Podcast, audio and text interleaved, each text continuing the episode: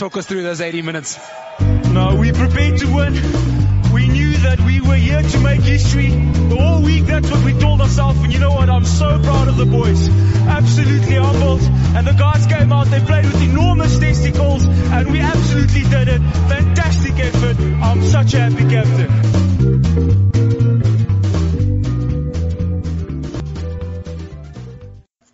Good evening, one and all, and welcome to another episode of The Dropped Kickoff. My name is Nick Vasiliev, and with the Rugby World Cup uh, coming up, um, everyone's kind of focusing on that. But for this for this week, we are starting with our first coverage of all things N R C. Competition is just finished its third round, and funnily enough, we're actually re- nearing the halfway point of the of the regular season.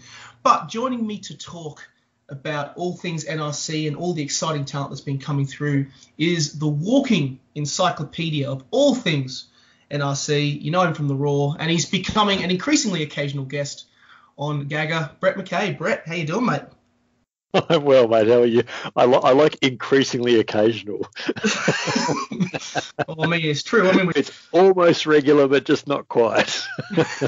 Yeah, but I mean, look, it's it's... there's plenty to talk about in in regards to all things rugby. Yeah, because it's, I think, like, you always forget whenever club season's over, it's like, oh, that's it for the season. But then N R C comes around, and this year the World Cup as well. I mean, what, just kind of, I guess we'll just dive straight into it. I mean, what's your general thoughts on this season been so far compared to, to other previous seasons? To you, does it feel like it's kind of been an improvement on previous years? Do you feel like it's more organised? What's your, what's your initial thoughts? I've I've felt, and I've said pretty consistently for the first four seasons, that every season was sort of like better than the last. And last year was sort of last year I think was probably the first time where I couldn't definitively say it was better than the previous season. Um, and and this season feels similar. So so maybe that's another indication that the competition is sort of finding its level, if you like. Um, you know, we're we're halfway through. Maybe I'll change my mind, you know, at the end, you know, in a month's time as we, as we near uh, as as we near the semi-finals. Um, but there's been some great rugby played. There's no no doubt about that. It's been really enjoyable to watch. Um, I like already that, you know, just as we sort of thought that maybe there was a top four emerging, then all of a sudden, you know, Brisbane City go down. Uh, you know, New South Wales Country is still uh, uh, still unbeaten. The Force is still unbeaten. Yeah. Sydney had that great win over um, uh, over Queensland Country on the weekend. Um, so, you know, I think there's still a little bit of uncertainty about it, which is which is great. And um, you know, I, I think I, I think the the the the, the reintroduction of, of the Sydney, like a proper Sydney representative side. You know, the Rays are gone, and we've and we've got the uh, the old S R U jumper. Um, mm. I, I think that's just added a nice little little element. The The, the Sydney engagement has always been the missing piece of the N R C, and, and already it feels like that that's a little bit better. And, and I think I've seen you saying on socials and maybe in comments online that it would be great if a New South Wales team win, and I absolutely agree with you. I, I think it would be absolutely fantastic for the N R C if if the Eagles or Sydney won. won. And, and I remember saying that back in twenty was it twenty sixteen when both of them hosted semi-finals, and I remember yeah. saying, it'd be absolutely magnificent for the competition if, you know, if if they played off in the final, if one of them won. Yeah, in in the end, it didn't play out that way, but uh, you know, it's uh, that that the points made back then still stand now. Yeah, I agree, and I think for me personally, just actually seeing the these first three rounds and the last, the the fact that these teams are, the New South Wales teams specifically, are performing has already, just purely from my New South Wales-centric perspective, has made me kind of really feel like that this year the playing field seems a lot more even. Yeah. Um, because in the in the past it was always kind of like you've got your your strong sides in the Force, in the Vikings, in your Brisbane City and, and Queensland Country, and by comparison, the Rising, and you had this New South Wales Country and Sydney were always, you always kind of had a feeling they were going to finish down the bottom of the ladder because they had a lot of club players, more than yep. Super Rugby. Um, but then they would kind of fall away at the end of many games. Um, but this year, the, it's everything's a lot closer. It seems yep. now kind of, because everyone is on board, it's already yep. being, it's, I love the fact that it's already being reflected in the quality of rugby on the field. and hopefully that will lead to more people, um, to more people, particularly in Sydney, uh, coming on and actually get, getting to games and, and watching it. And I think even better, it's telling that you got players like Shambek-Kabui and and Will Miller during the actual season being offered contracts um, yeah, as well. Absolutely. Which, yeah, which like I'm just getting the vibes. It feels because it's, it feels to me because now all teams seem a lot more integrated off the field. Um, it's also being that's kind of being reflected in um, by the consistency mm. of pretty much all the teams on the field. Yeah, no, I think that, I think that's a, I think that's a fair point, and, and I think the and I know we're going to get into we're going to start going through team by team here in a sec, but the, the big the big difference for me is that in recent year, well, probably for the first five years, we've been saying about the New South Wales teams, you, you know, it, it's it's never been a case of you know, where are the are the Waratah Stars because they're obviously in the in the in the Wallaby squad, but it's mm. been. It's it's not even been, you know, where are the, the second tier players? It's been where are the where where are the squad players, you know, twenty-four to, to thirty-five? Where are those guys? And it seems it it always seemed like there was that group of of you know contracted players that just weren't running around the N R C, and there was no obvious reason why. But you look at you look around this year between New South Wales Country and Sydney, and it's. Um, you know, it's it's the it's the Will, and, and I know they they will be contracted, but it's the Will Harrison's doing well. It's um, you know Mitch Short mm. for um for, for Sydney. It's Jake, it's Jake Gordon. It's uh um it's uh Lockie Swinton. It's Ryan McCauley. It's uh you know uh, Matt Sandell, the prop. It's you know the, the couple of couple of the young hookers getting through. Like like we're we're starting to. The, the, the, there's there's always been this.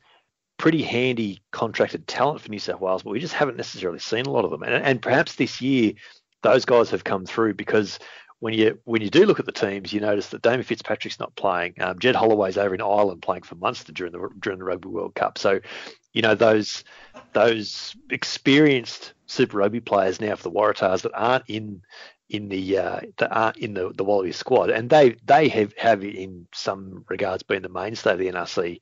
In recent years, those guys aren't there now, and so it's actually allowing those, you know, twenty-four to thirty-five type type players to actually come through, and I think that's been the big benefit. That's been the big difference this year, and um, and long may it continue. Yeah, I agree. And on top of it, because I mean, ideally, the situation. I mean, you mentioned when we did our uh, Green and Gold Rugby podcast a few weeks back how that New South Wales had had a lot of conversations with Queensland about trying to replicate. Their system, not the least of which being that you want to actually see players coming through into the Waratahs, not just from the likes of, you know, competitions like the Shoot Shield, but through all the other development pathways they've got as well. And it's, I mean, we'll get into them when we cover the teams in a second, but it's it's just reassuring to see that you've got the likes of Mac Mason and Will Harrison actually will be competing. Because realistically, yeah. they'll be, they're competing for the Waratahs fly half position.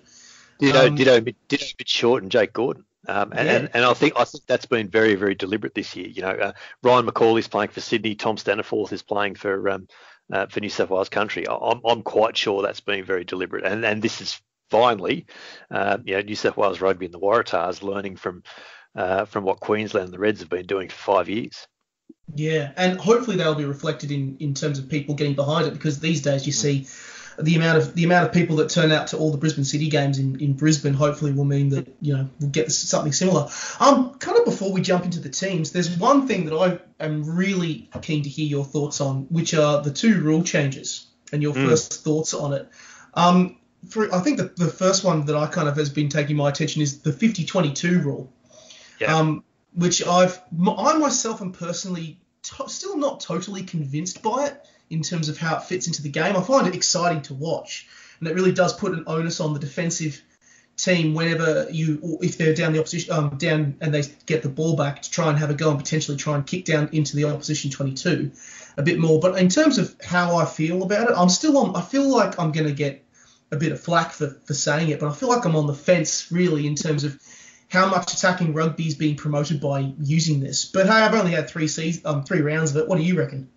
Yeah, look, I've, I've I've written some thoughts on this over the last uh, two weeks for both the, the Raw and um, and rugby dot com dot a u last last week, in fact, um, and uh, asking very much the same questions that we're, that we're talking about now. I, I don't mind fifty twenty. I I, I I like what it's trying to promote, um, and I and I like the idea of rewarding a bit of tactical kicking for the purposes of attack.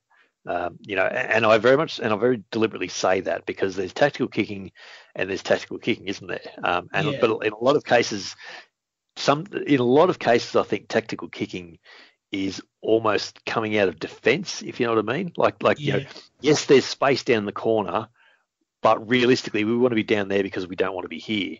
Now the thinking is there's space in the corner, and if we can get down there, we can set up set piece attacking opportunity. So I, I like that element. I think that's a that's a nice positive ch- um, mindset change there.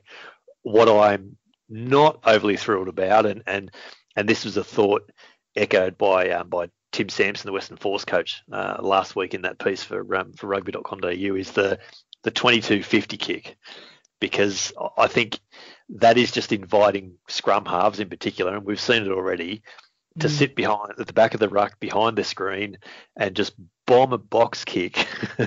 from from inside their twenty-two, hope they can get a bounce just beyond halfway and find touch. I, I think what we're trying to promote with, you know, attacking rugby and thinking about your back three defence, I think the twenty-two fifty actually undoes, because it's just inviting teams just to to, to kick away and, and you know, yeah. hope for the best. So I'm not so sold on that element of it. Um, it's still, it'll take some getting used to, but I think we're already seeing teams, you know, certainly building towards halfway with an eye of, of kicking for the twenty-two. So, so that's, I, I, I love that one of the first ones that we saw was in that New South Wales Country Sydney game, which is yeah. the first of the round.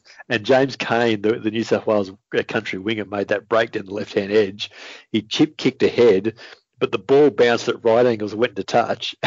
That didn't, and so it was completely accidental, but they won the line-out throw. so, yeah. so, you know, look, that was that was just a little funny element. And then there was even in that same round, um, I think it was the, the Brisbane City Fiji game, Nick Berry gave Fiji a kick because they box kicked from inside the twenty-two and found touch beyond halfway, but they actually kicked it out on the full.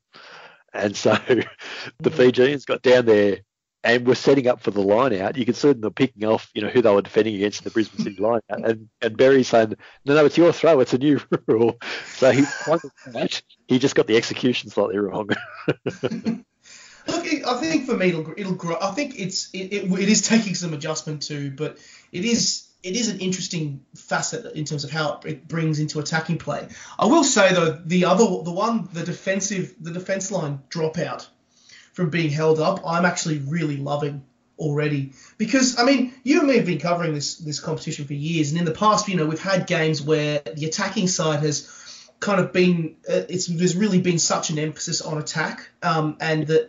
To the point where I've actually sometimes felt like kind of defence has been kind of lackluster, and that teams would be more sometimes more than willing to concede a, a try yes. just so they can get back down the other end of the field and have a crack at the opposition. I and, um, and I think just to jump in there, I think that absolutely was the case back in the first few seasons of eight-point tries.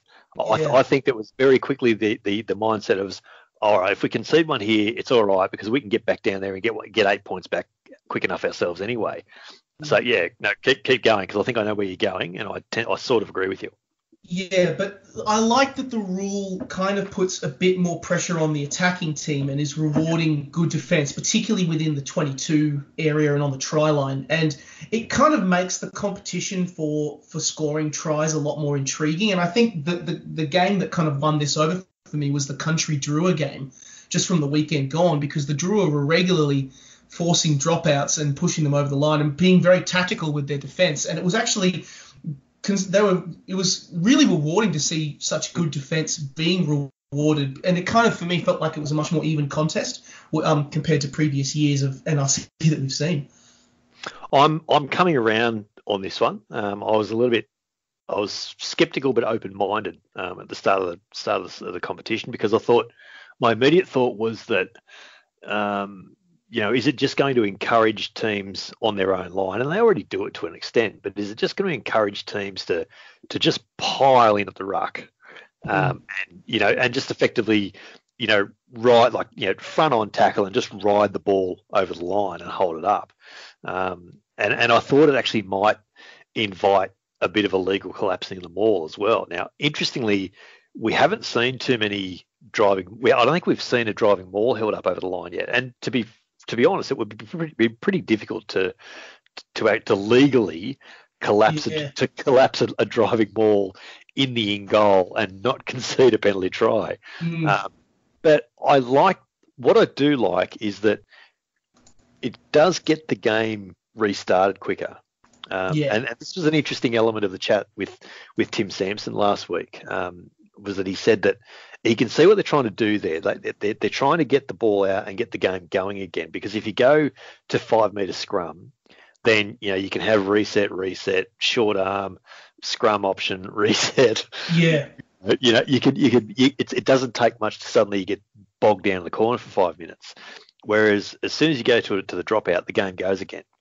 Um, he, his, Tim's thought was that maybe, maybe you could still have the scrum, but the defending team gets the feed. And that's an interesting element in itself. Mm. But then he, but then he, as soon as he said that, he even conceded though that, that then obviously opens up more set piece, because even if they win clean ball, they'll get it back for a kick in the pocket.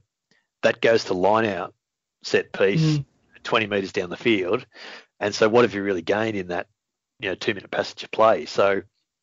I, I think it's – I think there's enough promise in that one, um, like the fifty twenty-two kick, if I'm honest. I think there's enough promise in it that it's worthy of trialling perhaps a little bit more widely. You know, maybe, maybe it would maybe wouldn't mind seeing that in um, in some other competitions, but that's, you know, like a, a Mitre ten Cup in New Zealand or a Curry Cup or whatever it might be.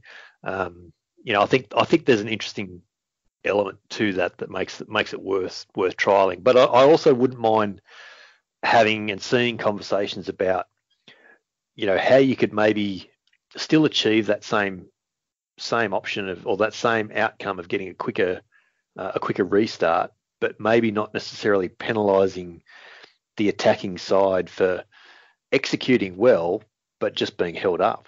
Uh, you know, like if you've got a really, if you've got a really accurate pick and drive, and you just happen to, you know, you just you you just happen to, to, to come down on a body, mm. it almost feels like you're being punished a little bit. So I, I get that element, I get that concern about it, um, but I think there is still promise in it, because the game certainly gets flowing. Teams are thinking more about their goal line defence, no doubt, and in turn, I think that is making teams think about their pick and drive. I, I think we're actually starting to see teams, you know, setting up, and they're they're happy to go sideways and and and not really go forward. They're not not go that last half metre over the line until they're absolutely sure there's a gap there. So mm. I, I think I think maybe indirectly it's going to promote more pick and drive accuracy, which perhaps in the end that's not a bad thing.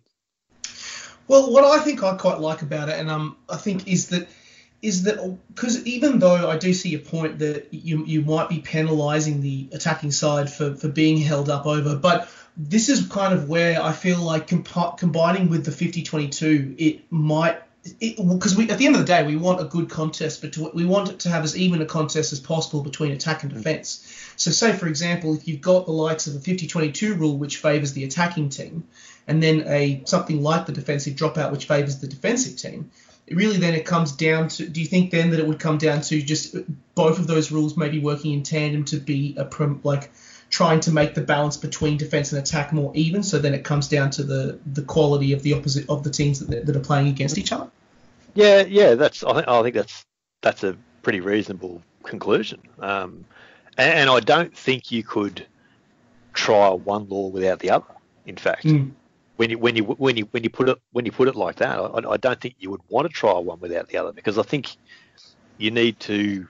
There still needs to be the right amount of reward for attack, um, and we saw in the first few years of the competition when we did play eight point tries, whether it was um, you know three point conversions or whether it was six point tries there for that season, um, you know that was Te- teams were thinking about how they were going to attack because they could see the reward there. They could see the the incentive. And and you might remember, Nick, in those first few years as well, the the yellow card rates were almost double Super yeah, Rugby.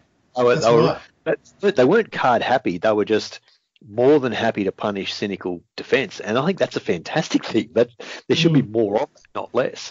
I think now that we're that we're back and have been back for a few years in the standard, you know, five, two, three um, points. I think there still needs to be the right element of attack uh, and reward for attack, because ultimately the, the aim of the game is to put the ball down over the line, isn't it? So there, there still needs to be the right amount of incentive for that.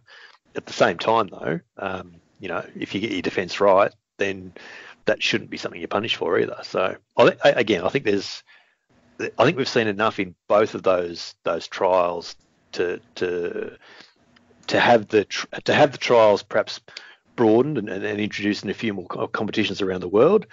The twenty-two fifty element of the of the um, of the tactical kick, no, I'm I'm not so sold on that. I, I could probably take or leave that. Yeah, that's fair. And I think, it's look, it's just, I'm curious to see how it's going to affect more games going forward as before we hit the end of the season.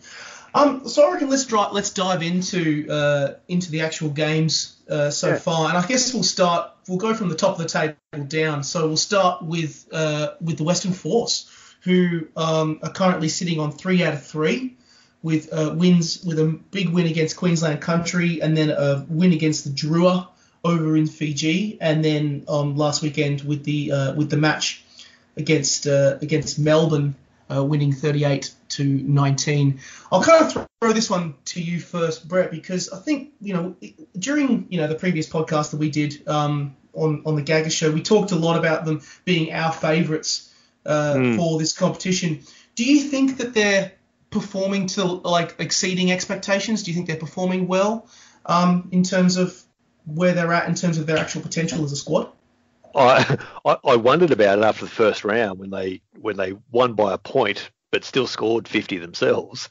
Um, I sort of I sort of wondered how they were tracking, but but I think the last two weeks um, bonus point wins and, and one of them in Fiji, and, and I think even even winning that game, I think we saw enough in that to know that it's not going to be easy winning in Fiji this year. Um, mm. Yeah, look, I, I think.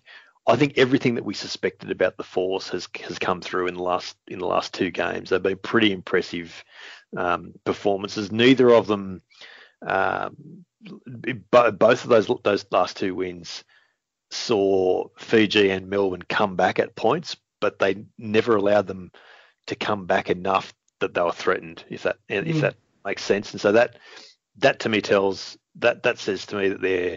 They're well drilled. They're well coached. Um, I think uh, I think combinations is very, very obvious, um, and it's, yeah. it's quite obvious that a lot of this Western Force team have played a lot of rugby together over the last two years, um, and they've even like, they've been playing with a variation of the fifty twenty-two rule for that whole time. Global Rapid Rugby has had effectively a forty twenty-two. Their kick has to be from inside the ten metre line, mm. uh, which is which is certainly harder.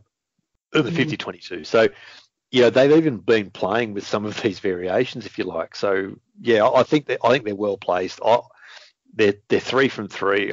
I reckon they could realistically, they win one of their next two games, they'll be an absolute lock for the for the top four. Um, and yeah, I don't think there's. I've not seen anything now to tell me that they're not the favourites. Yeah, I'd agree with that. I mean, I think. Right now, they're, they're just the sheer. I think agree. I totally agree with you that in terms of the combinations is is the real key difference. But I what has been interesting, kind of touching on that point you had after that first match against against Queensland Country, is that I am there are being there are questions being asked of them, particularly in the forward pack. Um, yep. For me, because you've got the likes of Queensland Country, who've always traditionally had a very strong forward pack, um, but last week for a lot of The, the game, the Melbourne Rising actually had the upper hand on the Force's forward pack at scrum mm. time, um, specifically. Um, and I do feel like the likes of other teams that are that are quite str- that look to be quite strong in the forward pack, like New South Wales Country, like the Vikings, might look um, at a way to uh, there as an opportunity to attack the Force in terms yeah. of op- yeah, opportunities. But I mean, they do deserve to be where they are, but. Um, I do think that there are plenty of question marks around in terms of whether they can go all the way or not. Um, but I do think that it's it is an amazing squad. Jonah Placid, um, he's got some serious zip on him in the back. Yeah, one of the, one of those players that we've he sort of he sort of dropped off the radar a couple of times, hasn't he? Because he went from Queensland down to Melbourne and they just didn't quite ever cut through for the Rebels, and then yeah. pops up again over in the West. And uh, holy mo- well, and and then then on the other wing, they've bought this this Byron Rolston. They bought over bought down from uh, bought over from Queensland, from Brisbane, mm. um, and he's been sensational. So, you know, they've got they've certainly got some some talent. There's no question about that. I think your point about the forwards is good, um, and that Melbourne Rising pack was significantly stronger than than anything they fielded in the first two rounds. So, yeah, no doubt, no doubt. The, the Vikings will be a big challenge for, for, for the Force this weekend. It's it's a, it's a good thing. It's it's that it's back over at uh, U W A, because um, I think if that game was played in Canberra this weekend, I don't know that the Force would start favourite. Um, mm. But but just playing at home just makes them uh, like you know their record over in Perth is incredible. I think they've only they've still only lost one or two games in the last four years or something ridiculous. Yeah, it's it's yeah really good. I, I can't remember the last time they they lost a game over there. They I think it they was... lost. I think I think it might. Funnily enough, I think it might only be last year or maybe the year before. They lost a game to, to the Rays. Um, I'm, I'm I'm almost certain. But whether... oh no no no, it was the Drua. They lost to the Drua last year, I think, in Perth because yeah. Um, And that was, was, I think, definitely a loss to the Rays over there then as well. So maybe that maybe there's only two or three that, that, we're, mm. that we're talking about in the last couple of years. So, so yeah, look, they're, they're, they're, they're travelling along nicely. They're three from three. You know, they're four points clear on top already. Um, you know, they're going to take some running down already. You know, we're not quite at the, we're at the halfway point after this weekend coming, but but they're going to take some some um, some running down for sure. Yeah, I absolutely agree on that one. Um, so let's head to second place, and I must say I. I'm super happy this is the case, and I did not see this one coming. The New South Wales Country Eagles currently sit in second with two with a win against against Sydney and a win against Melbourne, and and then the draw on the uh, on the weekend against the Drua. Um, I think for me, kind of just looking at this team, I um, look, I they are performing really well in my opinion, and I think it's clear the influence of the T A R's coaching support is really yep. helping. Um, because I think the reason why I actually think, you know, the that draw against the Drua was probably as good as those in terms of value as those wins against Sydney and Melbourne, because what really kept them in that game for me was the game plan that the yeah. they would they would really didn't allow the Drua to have that uh, to get the ball to their backs and allow them to be able to play the free the free flowing rugby that we know the Drua are capable of. Instead, the you know the The Country Eagles went to the, their forwards. They stuck with a, with the, it was clear that they had a game plan, um, um, and you know, and the result was a really rug like there was it was just rugby smarts that really saw yeah. them pull off that result um, against a yeah. team that athletically I'd say would be stronger than them. Um, I mean, I'm not. I mean, I think it's it's really good to see these the fact that they're still undefeated. It, the problem is is that. Uh, whether they'll go the, the rest of the way or not, I mean, the next couple of rounds, they've got Brisbane away from home, the Force yeah. at, back in New South in, in on the Country, and then Queensland Country away from home for their next three games. So and whether and or not and Canberra, Canberra away the last round, I think it is too. Yeah, that's yeah, that's right. So whether they'll be able to keep it up or not, um, who knows? But I will say, from what I've seen so far, they've been uh, really looking very impressive. Yeah, look, yeah, yeah. I, I was. And I'm sure you're the same. I was trying to work out whether you know, which of the New South Wales teams were, were were the strongest, and I couldn't really split them. And, and even after that first round game, thirty-eight thirty-three didn't really tell us much about them. It was it was you know it was very much a game of two halves as well. So mm. uh, you know they they've got the results on the board, and, and scoreboard pressure and and can and momentum can certainly help things. Um, I I reckon they need to beat Brisbane this weekend to be properly recognised as being, you know, a, a, a top four team because just because of that finish they've got, um, like you say, Brisbane City, Western Force, Queensland Country, Canberra to finish. Um, it's a hell of a run home, so I reckon they need to beat Brisbane this weekend for sure, and then mm. they will probably they'll probably still need to win two of the last three. So I'm so I'm effectively saying that they'll need they'll need. Three of the they'll need three wins after the last four. I, I think teams will need four wins at least. Yeah. But um, but I, but I think for Country to be recognised as being as good as we think they are, they might need to go a bit a bit above and beyond. I don't. I wouldn't want to see them just scraping into the four. Put it that way. Yeah. No, I think I agree as well. And I think considering the amount the the amount of teams that are really putting in a good um, a good performance, they'll even if you like. I mean, we saw last year Brisbane City won more games than they lost, and they missed out on the finals as yeah. well. Yeah. So it's yeah. it goes to show that you it's really kind of going the extra mile with a lot of these games. And I think that the key thing that they've struggled with right now is that particularly against Melbourne and Sydney, they really didn't put in an eighty minute performance. Yeah. Um, because often you know they had to. Yeah, Fiji, you had to. I mean, it, they let Sydney back into their game in the second half, and then sim- similar for Melbourne in a way. Um, but which is why I kind of argue that that that, that, that Drua game was probably their best on-field performance because it yeah. was an eighty-minute one, and it was just an example of just sheer grit and attitude to to get yeah. that result. The the one the one one thing I'm I'm a little bit concerned about them is that they've conceded a yellow card every game so far. Yeah. Mm. So. Um, You know, and like, you know, like Canberra have conceded three in three rounds as well, but but but the Eagles have actually conceded one every game, um, and mm. that would want to be a pattern that they would want to keep up because that can invite preconceived ideas. Yeah, exactly, and it, indeed, it, particularly around, um, particularly if if you know they're under pressure because for a, a decent chunk of that last game they did look when they did when Kane did get sent to the bin it looked like they were out for all money, in um because it looked like the Drua finally were, were gonna were gonna put them away, which was reflective. But and it was amazing that they were able to come back. But I do think kind of just before we we leave um and move on to Canberra, it is good to see that there's a lot of young guys standing up in the, in this Eagles squad because I think you and I have talked a lot about Connor Vest and um yeah. Pat, and Pat Taffa. They look like those two are, in terms of the locks position, they look like they're really flourishing playing alongside uh, a Brumby like Tom Staniforth or yeah. former Brumby. And on top of it, Jack Grant um as as the backup um, halfback is really pretty handy, isn't he? Yeah, he does. And, you know, also, even though he's been he's had a bit of a rough time this year, I mean, Mac Mason has, you know, yeah. shown glimpses of potential that we know that he's got. Um, and it still feels like he's coming into his own, I think, really, in terms of um, really kind of turning, unleashing the Eagles' backline. But all I can say is, you know, with Harrison, again, with Harrison him competing for that Waratah um, position, it's really interesting to see how he goes for the rest of this, this N R C yeah. season. Yeah, I'm glad you, I'm glad you mentioned Mac Mason. He's been he's been really really impressive. Um, it's almost ironic when we think about that he he left Queensland to come to New South Wales for more opportunity. Yeah, and, and it's worked out the complete opposite. He's actually ended up, you know, and and in a lot of ways he's he's he's stagnated. And the there is still a danger that he'll get overrun next year and that he that he won't necessarily be the um, be be the, the Waratahs number ten in round one. Like that's mm. still a very real possibility. But he's been he's been allowed to steer this team around. He looks um, he, he he certainly looks a better player than he did this time last year, which in turn was better than he was the year before. Yeah.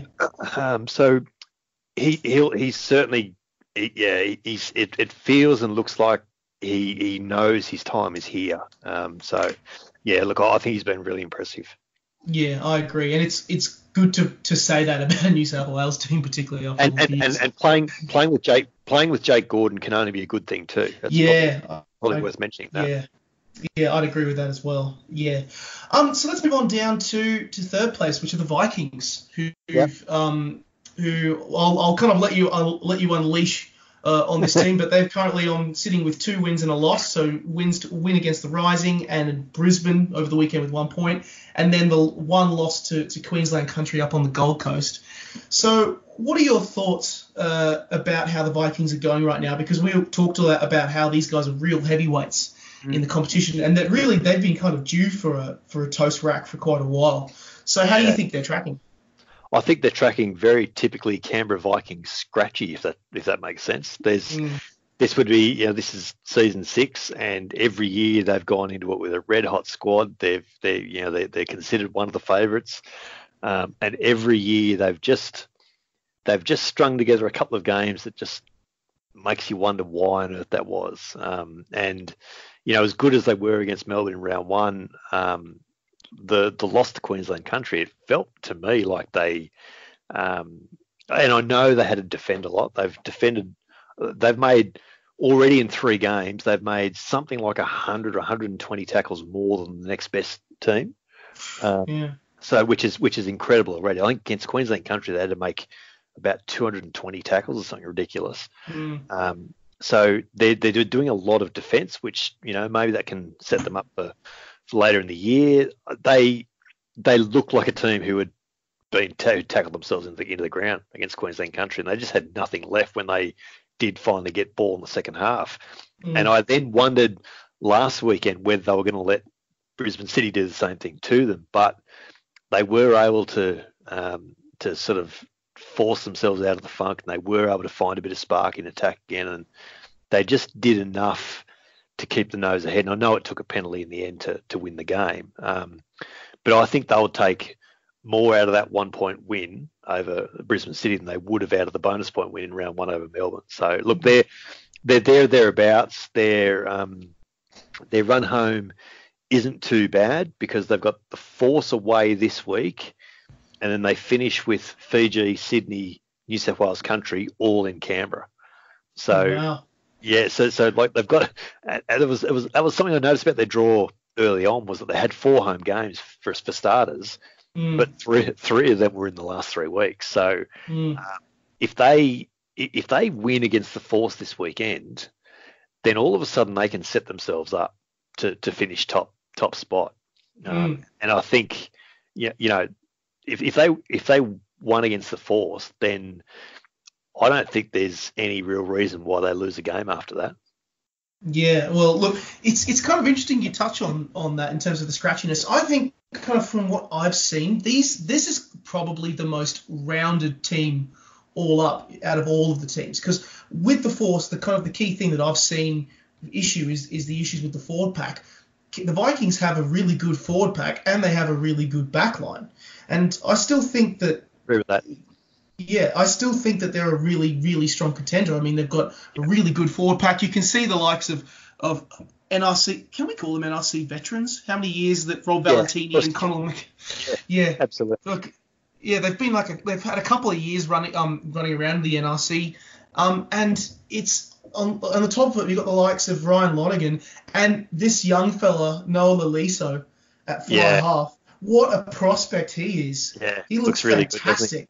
Good, so, so, so, so, listeners to this uh, are probably picking this up Wednesday. Um, on the off chance that someone happens to hear this before rugby dot com dot a u hit publish tomorrow morning, I can tell you Lolesio is going to be the Rising Star nomination for round three. He was was really impressive on the weekend. Um, he was uh, he was one that I expected would win a nomination along the way, just because I, in the same way that, you know, Fraser McWright will almost certainly win one in these in these last four weeks as well. You know, you just know there's some players out there that are going that are they're standing out, and mm. um, he's this is his second season of N R C. Noah Lolesio, he's still not twenty. He's he's he's not twenty till December, but this year he's playing at ten. He's got Ryan Lonergan at nine. He's got Eero Simon out at twelve. Tom Wright outside him. Andy Muirhead outside him. Um, you know, it's it's not. And, and and I made this point in the nomination column that this is maybe a site that um, that Brumbies fans need to start getting used to, because yeah. it's not that difficult to picture that same back line, with the possible exception of Joey Powell starting at nine. It's not too difficult to see that um, that back line starting in a Brumbies jersey next year. Yeah, exactly. And I think it, it goes to show how much of a critical game that this weekend's game against the Force is, yeah, this coming weekend's yeah. game against the Force is going to be within the context of the whole season. Really, um, really, really shapes up as a, as a really good matchup. And I think we learn a lot about both teams out of this game. Yeah, exactly. Um, so rounding out the top four, um, we have Brisbane City, which are currently sitting on one win against Sydney, one draw against the Drua, and one loss to the Vikings by, like you mentioned earlier, one point. Um, this, these guys have really surprised me. Um, I think they've been kind of showing a lot of heart and showing a huge amount of potential. I think probably, you know, in terms of consist, in terms of the talent that's on display, and uh, probably the most exciting looking team they have since they, I think, since they last won it back in, in twenty fifteen, because yeah. it takes a lot to, to to take a strong Drua side to a draw, and when they, they did put Sydney to the sword quite convincingly, and like you kind of mentioned, you know, they were in some cases unlucky not to get that win in Canberra, which is is no easy feat. I think mm. the only issue that I think is that in their last two games, they have kind of had instances where they, they took their th- their foot off the throat a little, because I think against against Sydney at one point it was twenty-eight twenty-six until they kind of kicked into gear in, in the last fifteen or twenty minutes. And, you know, I think in all up, though, they're in a good position, and I think there's a lot of talent in that side, and they're kind of probably of all the teams have really kind of surprised me the most in terms of, even though they've only grabbed the one win, it's I th- you can tell that they're probably gonna they're gonna be a much harder prospect, um, and maybe a potential contender for the top four.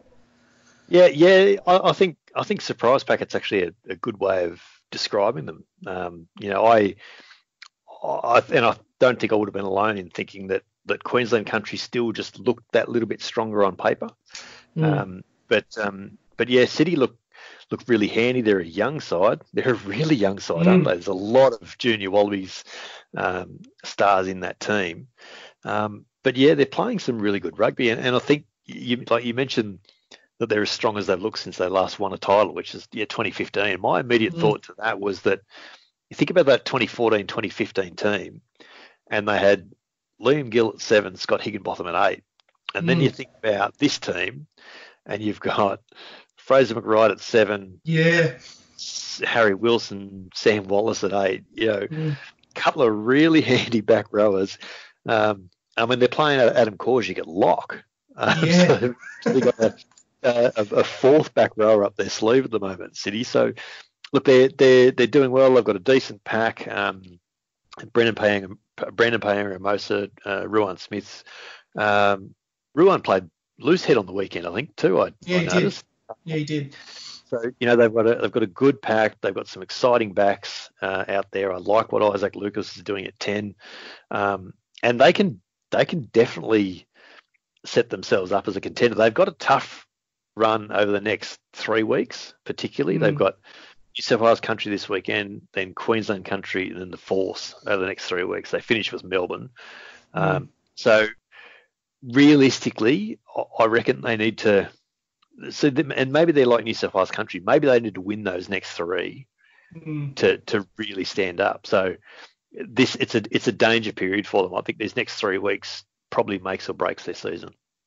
Yeah, I mean, it does it does say a lot about the quality of all the teams all up, where I think the, the actual margin of between, I think, sixth and first is, or sixth and second is a matter of just four points, because there's yeah. so many close comp- competitive teams at the moment.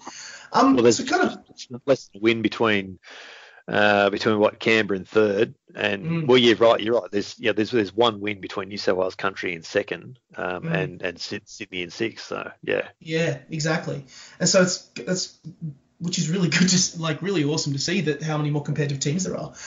Um, so we'll jump we'll jump into the other Queensland team, Queensland Country, who um I think it's fair to say have been a little bit off the pace. They had they've had the one win against Canberra, um, and then that last ditch loss against the Force, but this weekend, they were really shown up by um, yeah. by Sydney, um, in Sydney going down, I think it was forty-seven twenty-six. Um, yep. Do you think that was a one-off, in all honesty, or do you think there's more to be worried about by that result? Um, no, well, yes and no, and as and I'm and I'm saying that as I'm very quickly flicking through their um through their games, and the thing that stands out to me, and I, and, I, and I'm seeing the same pattern in the lost in the Western Force game back in round one, um, and and even the game against Queensland, which they against Canberra, which they did ultimately win, mm-hmm. um, and then same thing.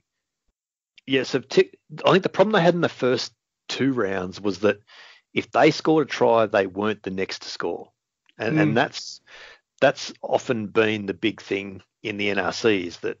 Yeah, because because momentum can shift so quickly, you need to be you need to follow up a try with another try just to be able to properly wrest momentum back. And and Country had, just weren't quite able to do that in the first two games. And then against Sydney on the weekend, you know, they they get out to fourteen seven up, you know, inside the first twenty minutes, and then they they conceded the next three tries before half time. Um, and then same thing after the break, they scored the first try, but then conceded another three, and, and the game's gone. Mm. So. Yeah, I think I, th- I think they've got they've got the issue of not quite being able to follow up tries themselves, and then, as we saw on the weekend, they can sort of they can concede tries in a hurry. In the first half, they concede three tries in the space of where are we about seven minutes, and then the second half, it's something similar. It's three tries in about fifteen. So, mm. you know, that's that's a that's an easy way to lose momentum in a game when you're conceding tries like that. So, um, you know, look, they're they're there thereabouts. They've got they've got plenty of talent. Um, mm. There's there's no. I mean, geez, I'd love for a dollar for every decent back rower coming out of Queensland. Wouldn't you? I mean, you know, mm. um, you know, like Liam Wright's got to fit back into that Queensland countryside. You'd reckon uh, he didn't he didn't play last week. I expected he will this week. Mm. Uh, you know, I like Hamish Stewart at twelve. I think that's a that's adding a new element to his game that I think is going to suit him and, and maybe will suit Queensland in the long run. Um, they're still getting plenty out of Danguna on the wing, Jock Campbell at the back. Uh, you know, Tate McDermott still still having his moments. So, you know, they're I think I actually think they're a better team than, than they've shown. Yeah. But it, they're they're in they're in the same sort of boat. They're they've got Melbourne this week, and then Brisbane City, New South Wales Country, Fiji to finish. Mm. So that's a pretty tough run home. That they sh- they should be they should get the points against Melbourne. I think that game's in Ballarat this weekend. Um, mm. I think they, they're good enough to beat Melbourne. Certainly, the the last three will will test them out, I think. Yeah, I agree. I think they're performing well below expectations in terms of the actual talent they've got. I think t- again, Tate McDermott, aside from that one massive brain fart where he gifted Sydney a try on the weekend, um, has been absolutely outstanding. And and on top of it, looking at Dalgunu, I think it's I was comparing him and seeing seeing how much that player has come in terms compared to his first season back in I think it was twenty sixteen. I think it was he's, because then he was kind of standing out. Now he's kind of clearly one of their one of them and the Reds' best players. And then additionally, I think you know. The forwards are still looking really good for for Country. I think, again, like you say, with that game against Sydney, it just looks like they just went to sleep, in all yeah. honesty. And in a in a season that only lasts seven seven regular season rounds, you can't yeah. afford to go to sleep. Yeah, yeah. I think I think what this actually tells us is that is that Brisbane City and Queensland Country are actually in a pretty similar space, um, mm. and they've probably scored a similar number of tries. They've probably conceded. Um, you know, maybe maybe Queensland Country conceded a few more when they had um, would because the West Force scored seven or eight the first round. So mm. um, you know, their their points for and against looks slightly different, but I think the two teams are pretty similar, and that is then probably in turn reflective of where the Reds are as a squad. So mm. you know, I'm not entirely surprised that they're both sitting mid-table. I think I don't think they both make the semis. But I couldn't tell you which one definitely will right at this point in time. Yeah, look, I'd, I'd agree with that. And I think it's the, to be honest, I think the next upcoming couple of games that they've got are probably really going to be a better indication of, of where they are right now. Um, similarly inconsistent is the team sitting in sixth, which is which is Sydney, who kind of started the season with two losses, one a close one to New South Wales Country, and then they got uh, smacked by Brisbane. Mm-hmm. And then... Last and then on the weekend they ended, I think, what was a nine-match losing streak um, with their win against Queensland Country. Um, this has been took, took, took me through that. That what they'd lost nine on the trot to Queensland Country. No, no, no. They lost nine on the trot in general. The last time they'd won oh. was the final, which, which was, funnily enough, it was the final round of twenty seventeen when they were out of contention and they beat Fiji in Fiji. It was the last match they won. Goodness, righto. Yeah. Which is it's it's a team of extremes. Let's just let's just yeah. put it marvelous. Well, and look, that's a that's a that's a good way of of of uh, of talking about them because you know they were they were really good coming back against New South Wales Country in the first round, but then mm. they concede fifty against Brisbane and then nearly score fifty themselves seven days later against Queensland Country. So. Mm. You know, it's a it's a hell of a turnaround. I'd I'd love to know what Chris Whittaker um, said to him during the week to in, in between those two games because they've they've certainly been up and down. Um, I think there's there's obviously a fair bit of difference between the team that won on the weekend and the team that lost the week before, and they were without four or five players who were um, yeah. who were playing for, for Randwick against Argentina. So um, that certainly tells you the difference between the guys on elite pathway programs in the New South Wales squads and the guys that aren't, because um, mm. that's that, that applies to New South Wales Country as well. Mm. Um, so so yeah, you can draw your own conclusions there. Look, I, they've got they've got a an interesting run. They've got Fiji this weekend, then Melbourne, Canberra, Western Force to finish. So mm. um, you know they're in that tricky spot now with one win. They they need at least three more wins out of their last four, and so yeah. you know they're they they're capable, but are, is it likely? Like I'm I'm just trying to work out where in that lot do they get three wins, um, and you know maybe maybe they can beat Fiji, they can probably beat Melbourne. Can they beat Canberra and the Force? Mm. I'm not sure about that. So um, you know maybe these next two games in particular. Uh, we, we might learn a little bit more about about Sydney and, and where they're progressing, but um, they it feels to me like they're in a bit of a danger spot, which which I mean Queensland Country are in exactly the same spot, but they don't feel quite as vulnerable to me, which seems like a funny thing to say. Mm. Because yeah. actually, because I say that, and their for and against records are nearly identical. Mm. Yeah, I, I pretty much agree with that. I think. It was it was quite weird watching the game on the weekend, and because it was completely different to the side that turned up. They it was they played quite clinical, they played quite smart, and best of all, I think they were really aggressive against Country in terms of their physicality that they brought to the game, which um, I think uh, played into how, why they did so well. I don't think I kind of agree with you in that I don't think they currently have it in them to. to make it to the top four, but unless they, but if they play more games like they, they more did, like that on the weekend, and they absolutely yeah. do. Yes, yeah, that's that's the thing. But there's there's yeah. there's there's a quality team in here. Um, yeah. That that it's just a matter of whether they turn up week in week out. Yeah. Really, it's, um, it's it's a not unreasonable question about them. There's certainly the talent is there, the the the quality of the team is there. It's just a matter of you know which team turns up week to week. But you know.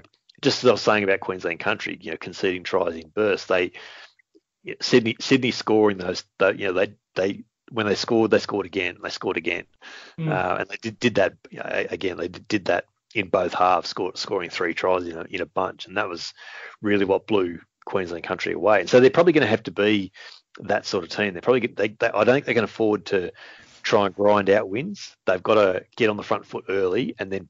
And then really, really keep going, really go on with it. Um, because, again, against New South Wales Country in the first round, they did exactly the same thing. Once they scored, you know, once they scored one, they scored another one, then they scored again straight after half time and another one again. Then all of a sudden they're, you know, they're just about in front. So, mm-hmm. uh, you know, they can, if they can create the momentum that they'll need by, by scoring tries in bunches, then they're going to give plenty of teams plenty of headaches. Yeah, I agree with that. It's it, which goes to show how important these next two games against them are. And speaking of the Drua, um, the Drua are currently sitting uh, second from the bottom, and this one I definitely did not see coming. Um, I mean, I did think that it, they weren't. I did think that they were going to to struggle a bit more compared to last season, and that a back-to-back title defence was possible. But I was not expecting them to not to be sitting with two draws and one loss.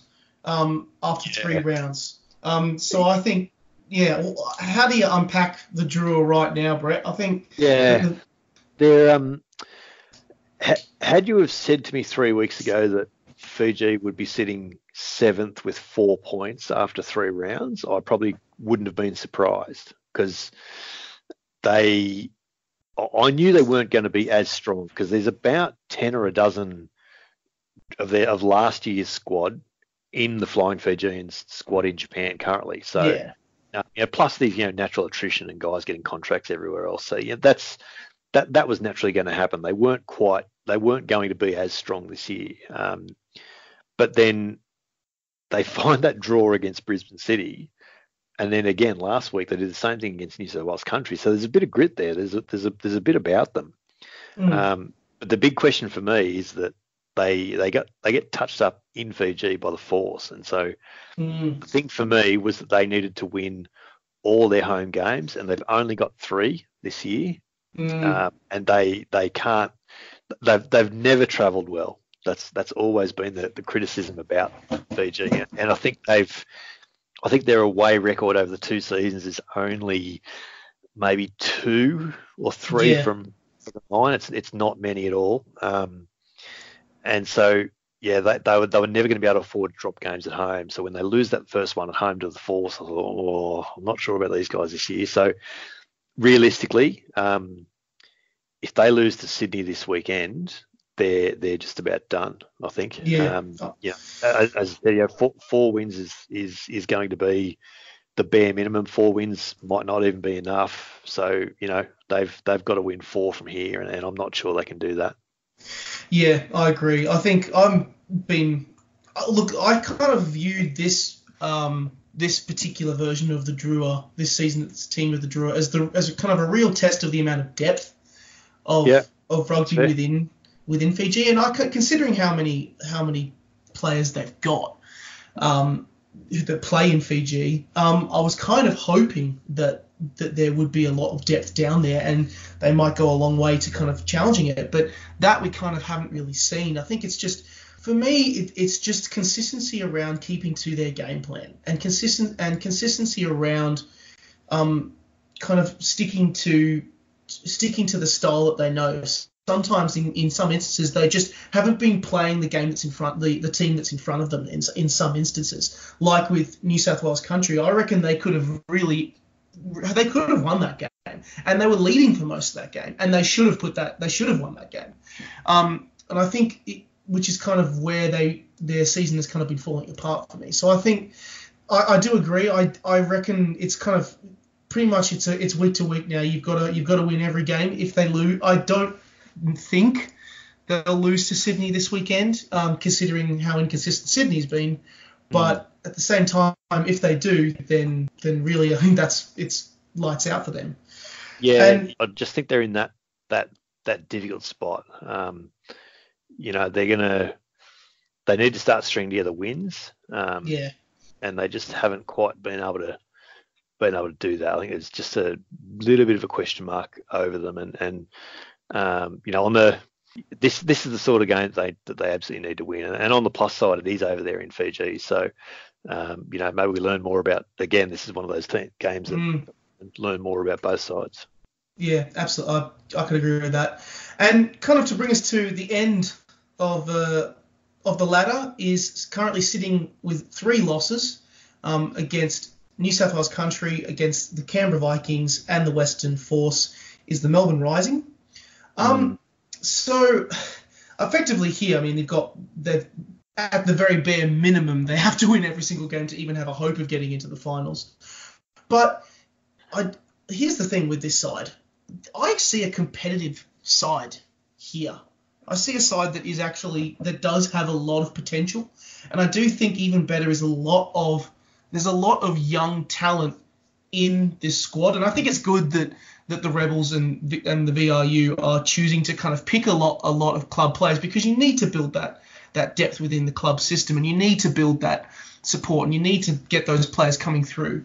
Do you think then, Brett, throwing this to you, what what is going on with the Rising here? Is it that the because I have seen in some some circles that some people are saying are the I think Rugby Reg mentioned in his article he's kind of waiting for the senior players to stand up and yep. kind of lead by example. Would you agree with that?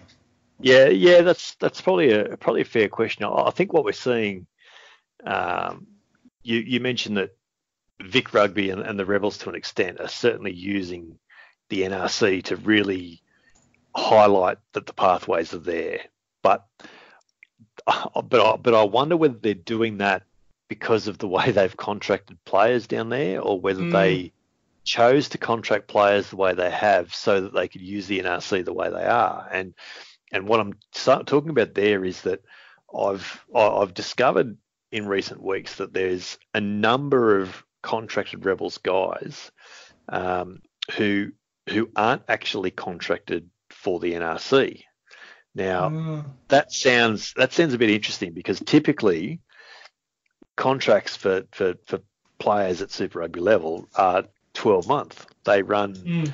you know, like November first till November first, and, and you might get an early release if you've come to the end of that, you're not renewing, you've got a deal to go overseas, you know, generally most guys can go.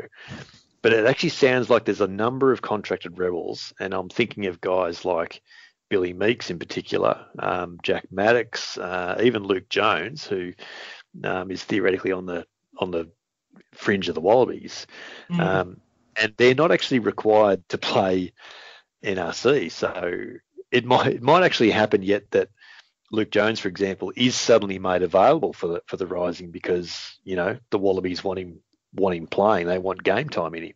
Mm. Um, but, you know, Jack Maddox has gone off now to to join the Sevens. Um, uh, you know, the, like that that backline the weekend could could really have done with someone like Billy Meeks at, at twelve. And yeah. so I, I think you're right. I think they've got a re- they've got a really good pack, and that makes them perhaps look a little bit better than they are, because whilst they've got a decent pack, there's not a lot outside it. Um, yeah, I agree. Yeah. So I see, see a scoreline like thirty-eight nineteen on the weekend, six tries to three, and that's about where they are. You know, they're good enough to to to to get back at teams, but they're just not quite there to to, to push teams yet. Um, and so, you know, again, whether that's a strategic thing of the Rebels and and and Vic Rugby, um, or whether it's something born out of the way they've constructed things down there, I, I don't know, but I can I I get what they're doing on one hand, but then I wonder why they're effectively giving up, um, you know, the possibility of after the, after the season that the Rebels had. I don't know why you would give up the opportunity to try and build a bit of momentum in the squad going into Super Rugby. So I, I just think that's a little bit curious about them. Yeah, look, I kind of, I kind of agree. I think I do. I kind of have been wondering where those, where those, those players that you mentioned are, because for me the the real weakness on the end, um, on the weekend, um, which I relate way too much to, was seeing the force, the uh, rising players forwards win a scrum. Um, and then they get give it to the backs, and the backs would drop the ball, or yeah. they'd be they'd, and it would it, and as a forward itself, it kind of hurt me a bit, because I've been in that position so many times before, but also because it just goes to show that if you had someone in that back um in that backline to help guide those those younger rising players about, um mm-hmm. it would really un- it would really actually not only be give them some momentum, like you, like you say, but it would also give the younger players some a bit more confidence. Yeah, great. Um, because, I mean, when you're coming up against the likes of, of the Force, of a of a really strong team, um, you know, your Force, your Vikings players, it's always good to have those younger guys supported by other by those other players around you. Um, as well as as much as I find it admirable that the the Rising are do have a younger squad, and I think it'll it'll be beneficial, extremely beneficial for them later down the track. I think, you know, for the short to medium term, I think that they haven't quite struck a balance yet in terms of having depth in terms of ta- yeah. talent from the Rebels in the squad, as well yeah. as depth and talent from from club level. There's, there's no there's no doubt to me that um, the, the the Jewish Shield in Melbourne has. has become stronger because of the Rebels and because of the N R C, because of the pathway. Yeah. But I think what this year, perhaps more than others, has highlighted is that there is still a fairly big gulf between the average club player in Melbourne, the average Jewish Shield player in Melbourne, and even, uh, you know, your your uh, your Premier Grade player in Perth and your John O'Dent Cup player in Canberra, never mind Brisbane and Sydney. Um, mm. I, I think... Yeah, I think where perhaps those other four competitions are, you know, if not necessarily on par, they're not they're not too far away from each other. Um, and you can see you can see there's a few players that have played in a few different competitions now around the around the the, the, the country, and they, you know, again, they find their level. I don't think the the, the, the best of the Jewish Shield players are, are anywhere near that just at this stage. So, you know, it'll take. That's the sort of thing that can take, you know, a decade realistically. Um, you know, I just, I, I, I hope that that that there is that time is available for um for, for Vic Rugby and, and the Rebels to be able to see the results that they're hoping they see. Yeah, I agree. Look, I do think I do think there's still potential in this squad because um, they've got they've got um, they've got their hosting country this weekend, uh, Queensland Country this weekend. Then they're off to Sydney to face Sydney at, um, at Foreshore Rugby Park, and then uh, they're on um, hosting the Drua and then finishing and then finishing against Brisbane. Yeah, right. Is the Fiji game in Fiji? Uh, hang on a sec. Um, No, so it's at Casey Fields in, oh, right. in, in round okay. six. Yeah. So look, it, depending on how this Drua side go, there may be there may be potential there. Look, I still I still think that they if they are able to get maybe one or two wins from this point on, um, I reckon that would be a much more positive way to end the season, particularly considering yeah, right. that they have a young squad. Yeah, for sure. Yeah, yeah, there's no there's no doubt about that. Um, but I think one or two wins out of that four coming home is probably about all they can they can hope for. Yeah. Um, so that would pretty much wrap us up in terms of those squads. This weekend uh, for round four of the N R C, it'll be kicking off with the Drua facing up against Sydney in Fiji. Um, and then the match of the, I think probably arguably the match of the round, maybe the match of the season or the regular season with the Western Force hosting the Canberra Vikings at U W A Sports Park. Um, then on Sunday, the Melbourne Rising will be facing uh, facing off against Queensland Country at Eureka Stadium in Ballarat. Ballarat, that's right. Yeah. And then lastly, uh, all of you fans uh, from Brisbane City, get to Ballymore for this weekend. I think is, is this going to be the, probably their last match at Ballymore as Brisbane City will take on New South Wales Country? Because they get that's getting knocked down soon, isn't it? Yeah, yeah, that's a fair point, actually. Yeah, that's that's quite true. I, I would ex- I would imagine that surely Ballymore's sure, surely they... they see at the N R C. Anyway, but yeah. anyway, that's, that's going to be a cracking game. C- yeah. City against uh, New South Wales Country. Um, mm. That's a really interesting contest for both teams. Yeah, it, in terms of particularly telling where they are in terms of the context of mm. of everyone else in the in the competition. Um, so I think that'll pretty much wrap us up. But actually, before before we go, um, I think you and me uh, t- talked about this in part. But if anyone is in South Australia um, from September twenty-sixth to twenty-ninth. There is actually going to be an N R C Division Two um, series yeah.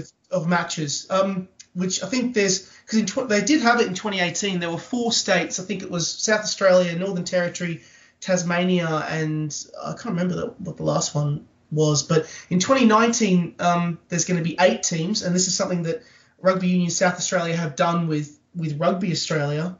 Um, so they'll be playing down at. Uh, At Woodville Rugby Club, I think it is. Is that right? Yeah, I think you're right. I think you're right. Yeah, yeah. This is um, this. I mean, this this to me sounds like a bit of a, a rehash of the old Australian Rugby Shield, which used mm. to be the, you know, the the the non-Super Rugby states, if you like, and uh, I think New South Wales Country and Queensland Country were in there as well, and um, you know, that was when we had the the Melbourne Axemen and the um, I think there was a, yeah. um, was the it was the Darwin Mosquitoes and the I can't think what the Adelaide team were called, but um, it sounds like a rehash of that competition. It's a it's a really important pathway there, and, and I know that um, Rugby South Australia um, are really proactive on this front about finding uh, like they they they're working hard to establish the pathways. Um, and perhaps in South Australia, that's more important than anywhere else. But it's not just about having the pathways there for the sake of it, but it's having the right level to play against. Um, mm. And I spoke to that they, they were over in Canberra back in late July. They sent um, a heap of young teams over for a, a new competition that the, Brum, the, the, the Brumbies put up this year. Um, there was a they called it the Emerging States Championship, something like yeah. that. Yeah. Um, there was there was teams from South Australia and Tasmania.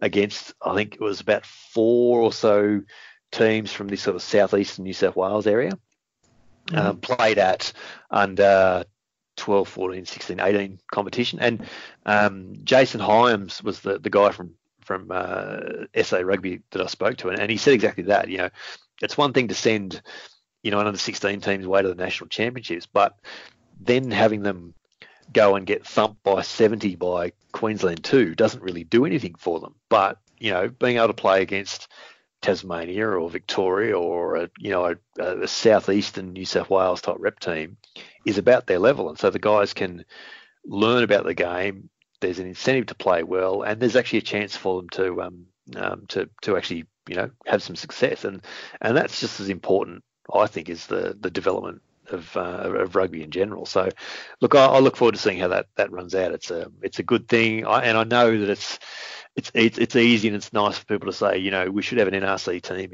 in um, in, in in Adelaide. I think we're a long way off that, um, but but this sort of thing is an important first step. Yeah, I agree, and I think I think indeed, there is a lot of interest in terms of the rugby community there um, for something like that. But I do think that, you know, I do completely agree in terms of the actual uh, terms of talent competing in N R, at, at, N R C, at an N R C level. But um, having a competition like this, I think, is awesome. Frankly, yeah, um, yeah. getting the having the chance to kind of allow those best players in. The, the likes of the Cooper's Premier grade and the Tasmanian grade, and um, I think the other one was the Victoria Country team yep. um, as well, um, and all coming to play together, I think, is a really awesome initiative. So for anyone in Adelaide uh, who wants to get down to that, you, um, you can get down to Woodville Rugby Club from September twenty-sixth to the twenty-ninth um, to check out N R C Division two, um, which will have eight teams. I don't know who the eight teams are, but... Um, get on to uh, to check that out. Um, so that'll pretty much wrap us up for this uh, episode of the Dropped Kickoff. Um, I think that um, you and me will, will probably come back together in a couple of weeks, getting near the end of the regular season, and uh, and discuss uh, where the teams are at. Um, but yeah, cheers for coming on, Brett. Appreciate it. No, no worries. Thanks, mate. It's been uh, been, been a good chat. It's, uh, um, you know, it's a uh, just when we think there's there's the rugby season's coming to an end, all of a sudden, you know, like you said at the start there. N R C season is really kicking off. I'm still not ready for the Rugby World Cup to start. And we're a couple of days away. Um, so, you know, plenty of rugby to go this year. Plenty of good rugby to go yet too. So, um, yeah, let's uh, let's milk that for as long as we can. Absolutely. And, uh, yeah, so thank you very much for coming on. And cheers for everyone else for listening. And uh, we'll uh, we'll catch you the next time around. Well, what did go wrong? I'll have to look, look and think about it. Think about it deeply, very deeply. Did it hinge in the end on a bit of genius from Sorelli Bombo? Bit of genius, bit of magic. Sorelli Bombo, very interesting, very good, yeah. Very good. Three cheers for Sorelli Bombo, very good, very good.